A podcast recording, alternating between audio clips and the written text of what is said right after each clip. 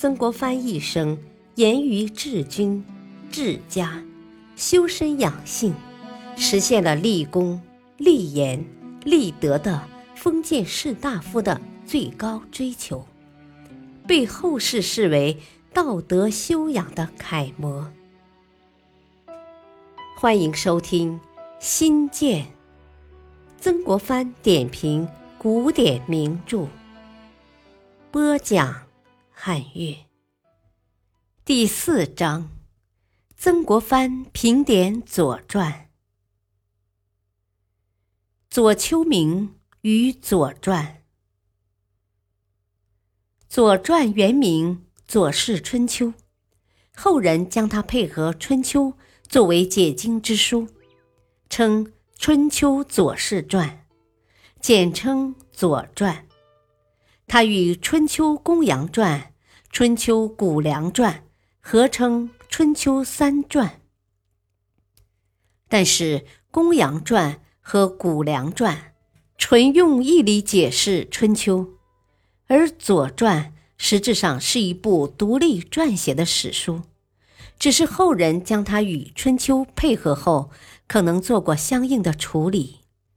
一些专门解释《春秋》书法而与史实无关的文字。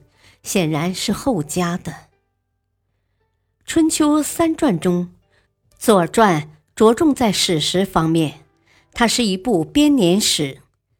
最早因为被指未得孔子《春秋》的真传，地位不如《公羊传》和《谷梁传》，但在历史价值上，《左传》记录了春秋时代政治、经济、外交、军事各方面的活动。以及天道、鬼神、灾异、卜筮各方面的情况，倒很能使我们知道古人是什么样子的。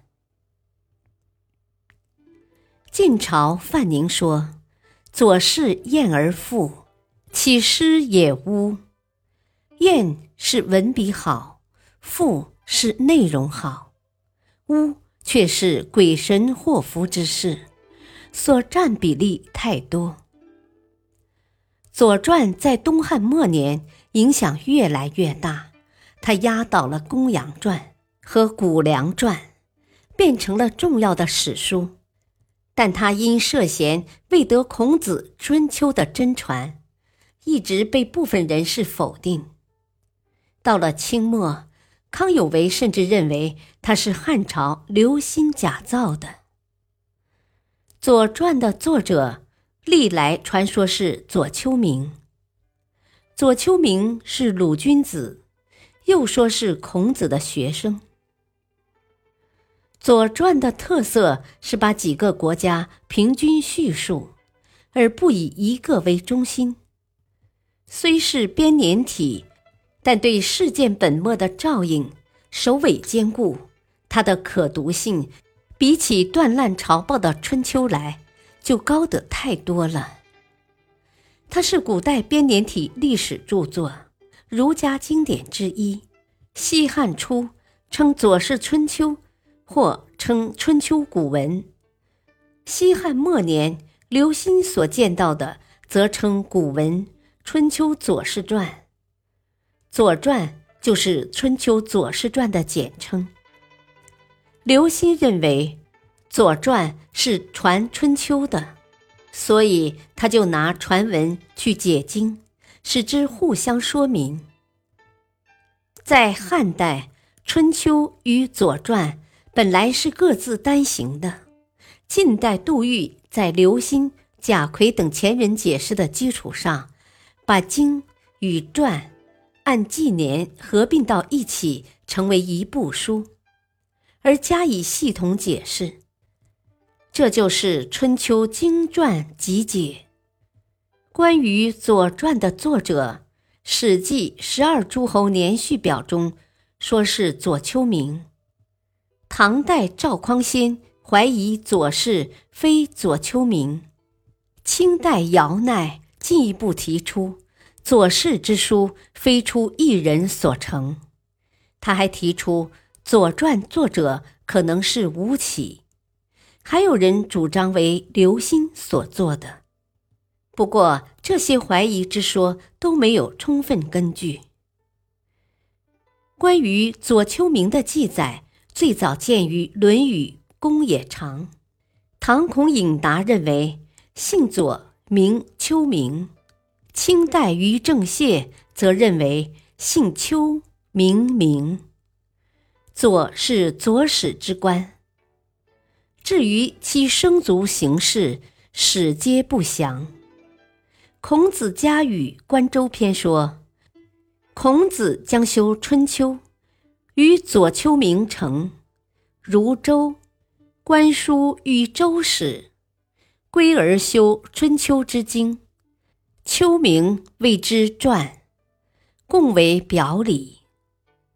为之所据，不过一般论者据《左传》所记事实，都认为作者的生活年代要比孔子晚。《左传》记事基本以春秋所载鲁十二公为次序，但在鲁隐公元年之前，有鲁惠公生鲁隐公及隐公即位的说明。鲁哀公二十七年之后，又附录了鲁道公四年至十四年晋国之伯被杀之事。全书内容包括聘问、会盟、征伐、搜猎、城筑、婚丧、篡世、族灭、出亡等，在广阔的社会背景下，记录了诸侯、卿大夫的活动。并把笔触深入到商贾、卜者、刺客、乐师、妾应、百工、造吏等阶层，通过对齐桓公、晋文公、秦穆公、楚庄王、吴王阖闾、越王勾践等霸业盛衰的续写，反映了当时诸侯国之间错综复杂的角逐。而对鲁季孙氏、齐田成子、晋国韩赵魏朱清与公室的矛盾、郑子产的改革等描述，又深刻地揭示了社会内部的变革及其趋向。左氏在叙事中敢于直抒不讳，带有鲜明的倾向性。他往往以理也、非理也。作为对人物的评判，表现了保守的伦理观念，但总的说来，是非、爱憎观念和历史观还是比较进步的。例如，书中既肯定霸主的历史功绩，又不避讳齐桓公好内多宠与公子重耳的贪图安逸；又如叙晋灵公不君、陈灵公。中期四服以戏于朝，齐庄公抚迎而歌，齐胜与乌藏氏等，通过富有特征的细节描写，把统治者的暴虐荒淫、丑恶污秽揭露无遗；而忠良机智的晏婴，刚直不阿的叔向，精明而有远见的子产等人。则被作为系国之安危的人物来加以肯定和赞扬。书中还贯穿着适应当时历史潮流的民本思想，把民看作神之主也的观点。这种观点通过隋季良、宋司马子瑜等多次提出。晋师旷论魏人出军，然明达、子产为政。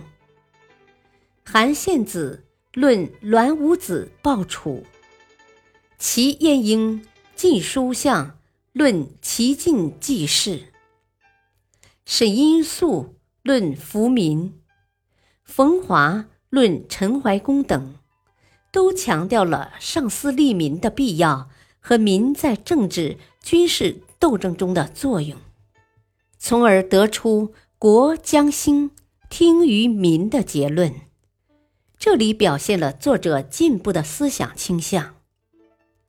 前人评说：“左氏晏而富，春秋谨言，左氏浮夸，这正表明《左传》在文学性方面比《春秋》有了很大增强。从《春秋》只做大事记事的记录，到《左传》中出现戏剧性的故事情节和栩栩如生的人物形象，是历史散文的一大进步。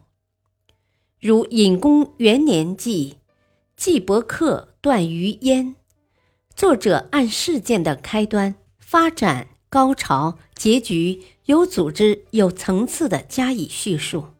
表现了郑伯的狡诈狠毒，共叔段的野心勃勃，武姜的偏心酿祸，概括了郑国统治集团内部几十年斗争的历史。庄公八年祁连称管致父之乱，宣公二年赵盾建晋灵公，哀公十六年楚白公之难等，都写得有声有色。从中既可看到历史的进程，又可看到出现于历史舞台上的人物的举动神情，把历史的真实性、倾向的鲜明性、表达的形象性结合起来，通过具体的人物活动去展现历史画面，创立了中国历史传述的优良传统。为后世史传文学的发展打下了良好的基础。续写战争是《左传》所长，全书写军事行动四百多次，其中以晋楚城濮之战、秦晋之战、晋楚之战、齐晋之战、晋楚鄢陵之战等五大战役最为出色。作者能把每一战役放在大国争霸的背景下展开，写战场交锋多用略笔，战争之起因、战前的策划及战后的影响则详写，把战争的胜负与参战国的政局、民心的向背、将帅的品格等因素有机的联系起来。写出了某种历史的必然性。《左传》叙述战争，尤其讲究谋篇。短篇如齐鲁长勺之战，先略叙鲁师得胜，而后详叙曹刿论其所以胜，由表及里，详略得宜。中篇如秦晋之战，写简书哭而送诗。有先见之明，木工哭而迎诗，知错能改，一首一尾遥相呼应。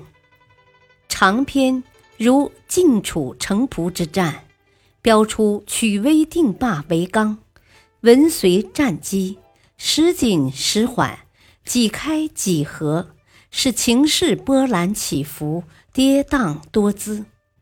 最终以周王策命、晋文定霸作结，这些都是鲜明的例证。作者还常常在激烈紧张的战争气氛中，插入生动有趣的细节，如退避三舍、一迷之线、下车免胄、悬高靠师等，显得悠游不破。所以，桐城派古文家方苞说：“夫记事之文，成体者莫如《左传》。”应对此令也是《左传》中富有文学意味的一个部分。当时诸侯国往来频繁，使臣是否善于辞令，不但关系到个人荣辱，并且关系到国家安危。书中如殷宜生答秦伯之问。斩喜靠其师，烛之武退秦师。王孙满论鼎之轻重，兵媚人则进。荣子居之进于朝，子产论毁元等部分，记述辞令无不曲折缜密、委婉尽致，成为脍炙人口的佳作。感谢收听。下期继续播讲曾国藩评点《左传》，敬请收听，再会。